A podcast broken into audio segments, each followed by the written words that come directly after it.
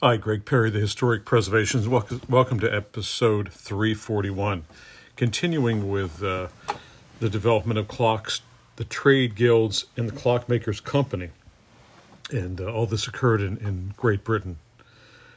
Um, in Shropshire, the Shrewsbury Fraternity of Tradesmen had, by 1656, became known as the Company of Smiths, Farriers, armorers, cutlers, furbishers, spurriers, sheath makers, sheath grinders, braziers, and clockmakers. Its members had to have completed a seven year apprenticeship, although no clockmakers are recorded until the opening of the 18th century. Ludlow had its anti country of clocksmiths and other commonly called hammermen and clockmakers are recorded from the early 18th century. By the 17th and 18th centuries, most of the medieval trade guilds had either gone out of existence or had largely become friendly societies, concerned mainly with the social well being of their members. Thus, the enforcement of the charters was left to the boroughs, and one of their few sources of income was from fines levied on those who were found to be trading within the borough but were not freemen.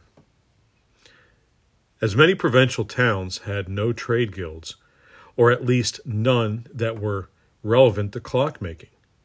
To check the quality work became a freeman. Becoming a freeman relied on election or the recommendation of a patron. This was often a family member who was already a freeman, and the intermarriage between families in the same trade was one means of facilitating an election. Sometimes local gentry acted as patrons, primarily to maintain the political balance of power. Clockmakers new to a town and not related to other freemen might obtain their freedom by presenting the borough authorities with an example of their work. In 1703, John Stretch petitioned the Common Council of Bristol that Having served an apprenticeship as a maker of clocks and watches, he was deleterious to exercise that trade and wholly to reside in the same city. He had been informed that a curious piece of patrimony works fit to be set up for the public building now erecting for the mayor would be more acceptable than the usual fine or fee. So he was kind of bribed in a way. The clockmakers and watchmakers in Bristol objected to another competitor and established business there. But this was rejected as being a very impotent, saucy petition reflecting on the rights and liberties of the House. John Stretch subsequently made a curious watch and dial plate, probably a timepiece and a sundial with which to set it, and he was admitted as a free burgess although he agreed to keep the same in repair, apt to own charge during his life. John Stretch probably left Bristol four years later to join members of his family in Philadelphia. And he began the Stretch dynasty, um, and his son Peter Stretch, some of the finest clocks ever made in the uh, first and second quarter of the 18th century. James Woolley of Condor presented a turret clock to the Corporation of Nottingham in 1726, prior to which he had traded from the market stall, and was then made a freeman.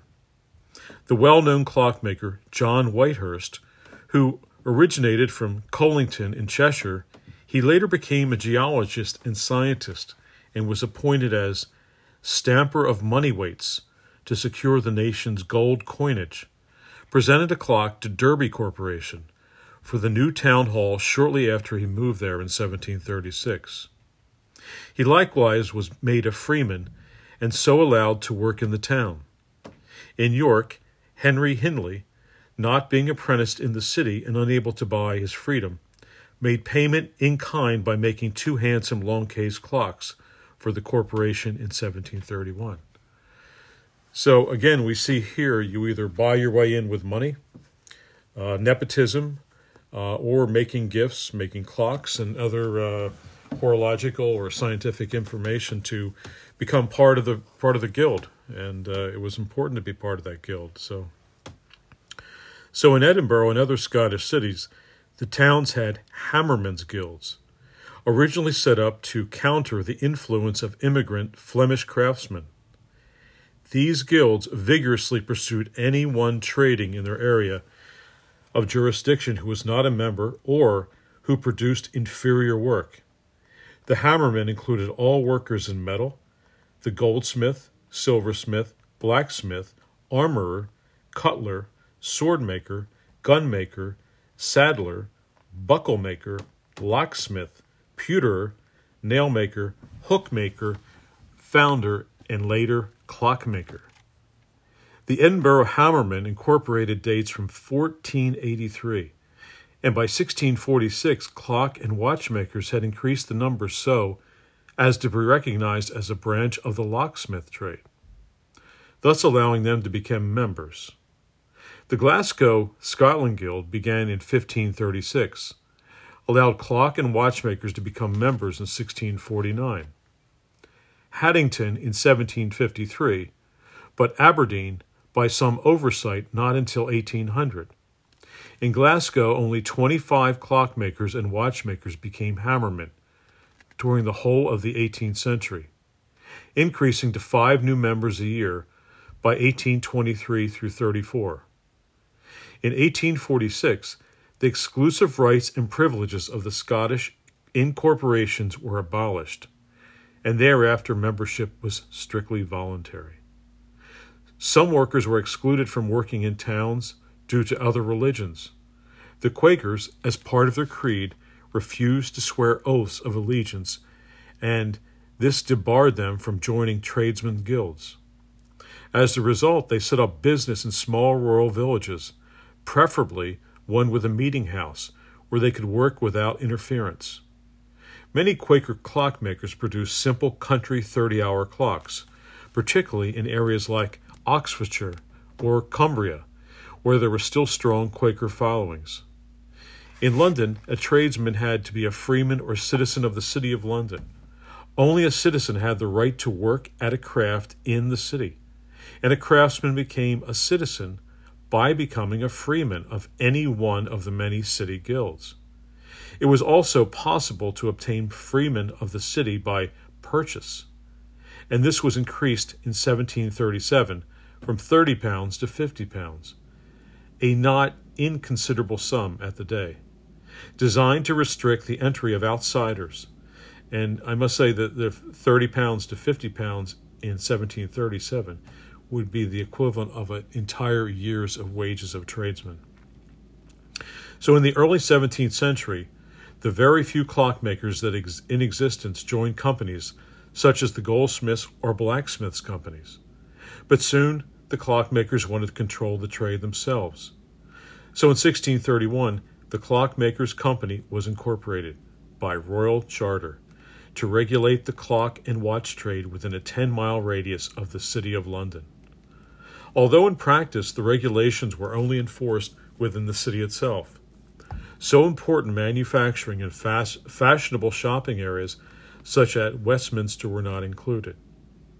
One has to realize that many written accounts of the company try to give the impression that it was all powerful and able to exercise its control throughout the London clock trade. But being a member of the Clockmakers Company was only one of the several ways of being allowed to legally trade in the City of London.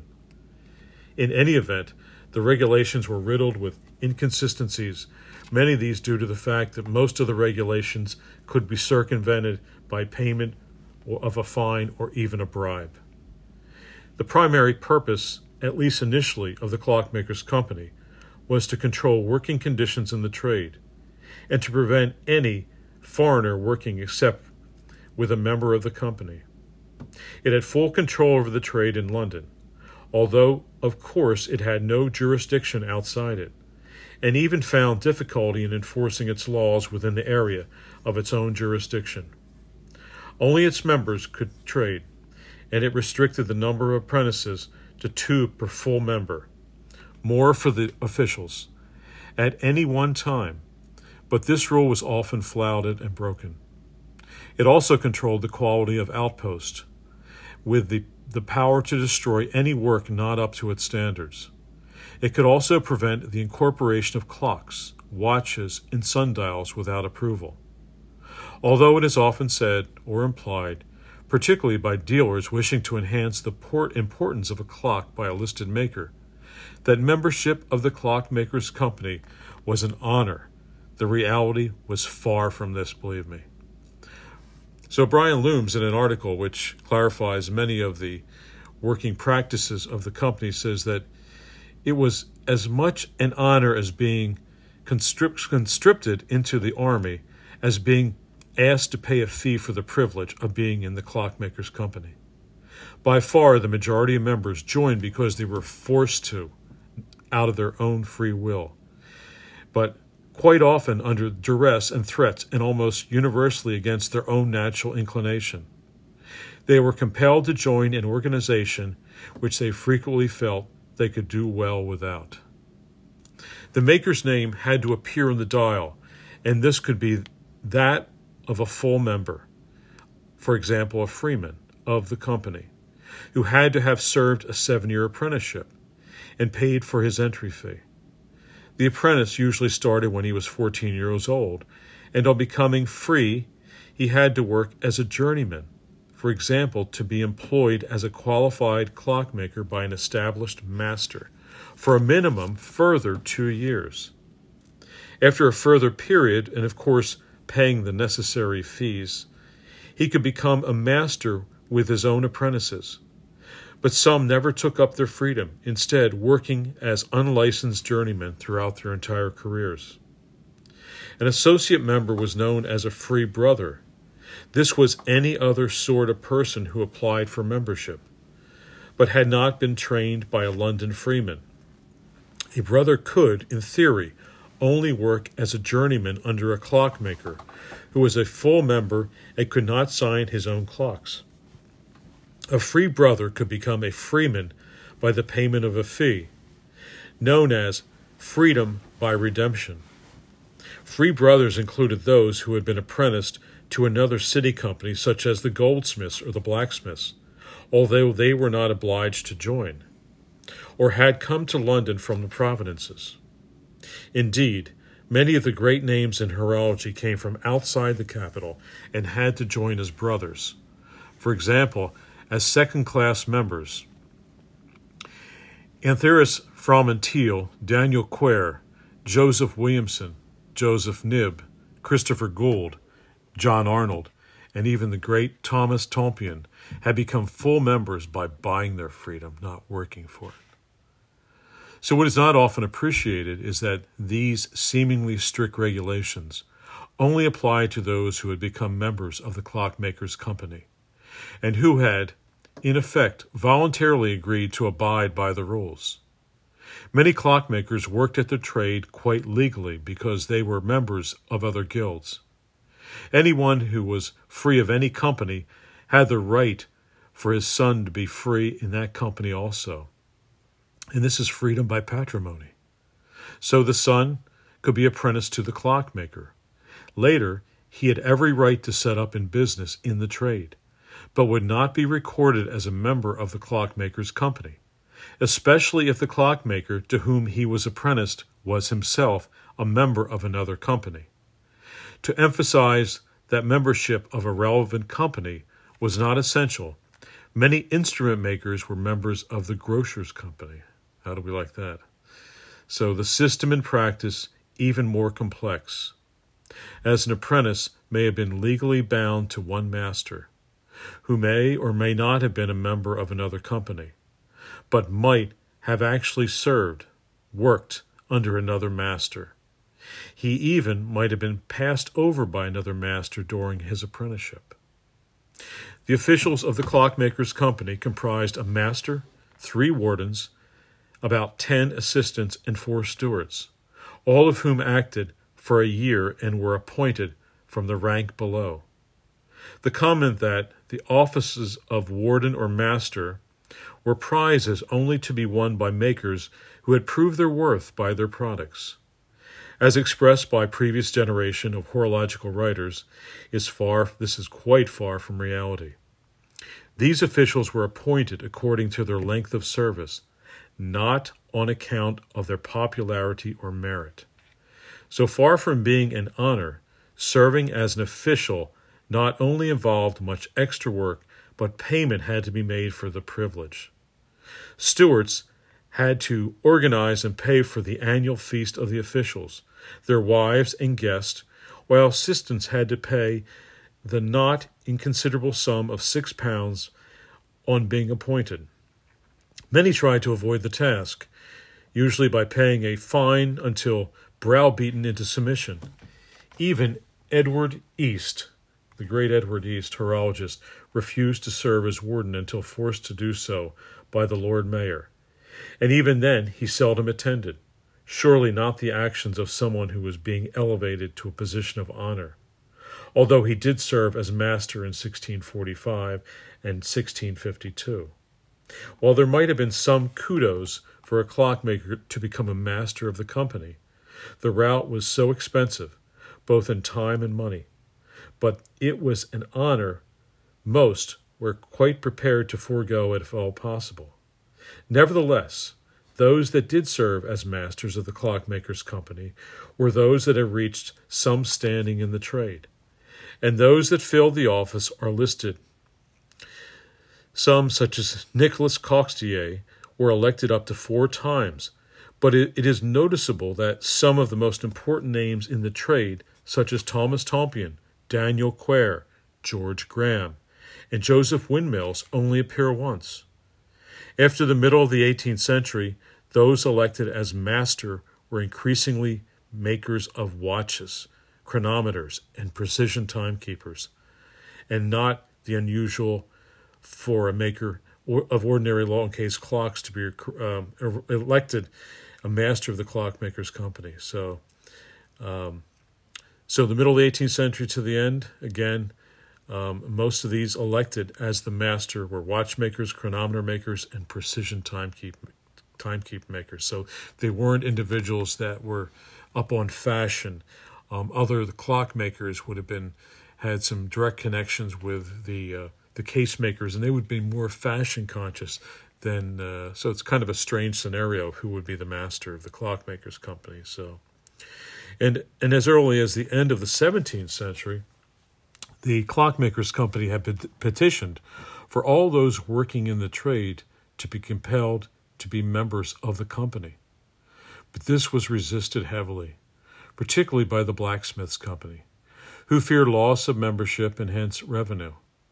It was not until 1765 that a clockmaker could only become a citizen of London by becoming free of the clockmakers company, and not any other company.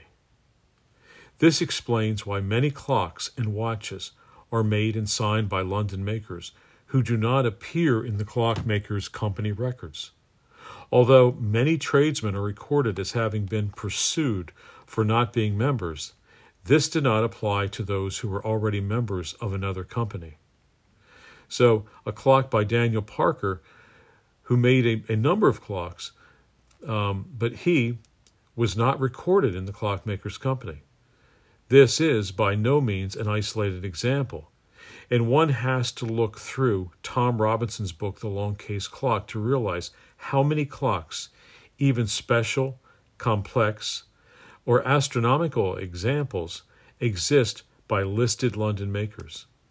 Unlisted only because the monumental task of searching the records of the numerous other trade guilds has not yet been attempted. The system was much more complex and inconsistent than we are often led to believe. With the regulations being so complicated, there must have been widespread bending of the rules, and the, the situation can never have been as straightforward as it is often portrayed. So, during the second half of the 18th century, many London clockmakers and watchmakers regarded the Clockmakers Company, still trying to maintain craft skills and quality, as largely irrelevant in an era of increasing industrialization. As a result, the unofficial trade association sprung up, comprising both non members of the company and dissident members. These groups mainly acted as pressure groups, trying to persuade the clockmakers company to take a firmer line with the Board of Customs on such matters as control over illegal imports. One such group, active in the 1780s, was the Devil Tavern Group, named after the London inn in which they met. It included a number of prominent clockmakers and watchmakers, such as Benjamin Vulliamy, Josiah Emery, James Tregent, George Margetts, Francois Perigal, William Frodsham, and John Arnold. In America, trade organizations were far less important and existed on a less formal basis than in Great Britain. There was little need to control the market or limit competition, since the demand for goods and skilled labor often outstripped supply. Nevertheless, in Philadelphia, the center for colonial crafts, several guilds, including the tailors, the tailors, the silversmiths, and the cordwainers companies, were founded in the early days, but only the carpenters company survived the revolution. The clockmakers and watchmakers also had a trade guild, but its existence appears to be known only through a series of advertisements in the Aurora General Adver- Advertiser in December of 1790 regarding a dispute between the promoter, inventor, and watchmaker Robert Leslie and John Wood, a watchmaker and material supplier for information of the supply of clock materials in wood. Leslie had invented some improvements to clocks and watches and had been granted the exclusive right to construct and sell them by the General Assembly of the state. His improvements found little favor with his fellow craftsmen, other than due to jealousy or because they were they regarded them as no improvement at all. So John Wood and the rest of the company agreed to deny the sale of materials to Leslie. While the details of the dispute need not concern us further here, it is clear that there was guild of clock and watchmakers in Philadelphia from the 1780s when they took part in the procession to celebrate the federal constitution to 1790, which had regular meetings, made regulations regarding control of the trade, and minutes were kept by a clerk. Further details are not known, but it is possible that other New England settlements had similar organizations. While makers of brass movements in America followed a similar apprenticeship scheme to that in Great Britain, this often did not apply to makers of wooden movements. Most worked alone in rural communities without any apprentices. Eli Terry, who had one apprentice, was an exception. The start, the start of true mass production of wooden clocks in 1807 to 1810 heralded in the new and the end of the apprentice system in America although it lasted for about another 15 years for the makers of eight day brass movements. So that's going to conclude our information of clockmakers and the clock trade, and uh, hope everyone enjoyed it. Um, you know, our next uh, our next episode is going to be uh, talking about the name on the dial, which is, seems to be very very confusing. Um, and we'll get into that in just a bit. So, Greg Perry, the historic preservationist, signing out. Thanks for listening.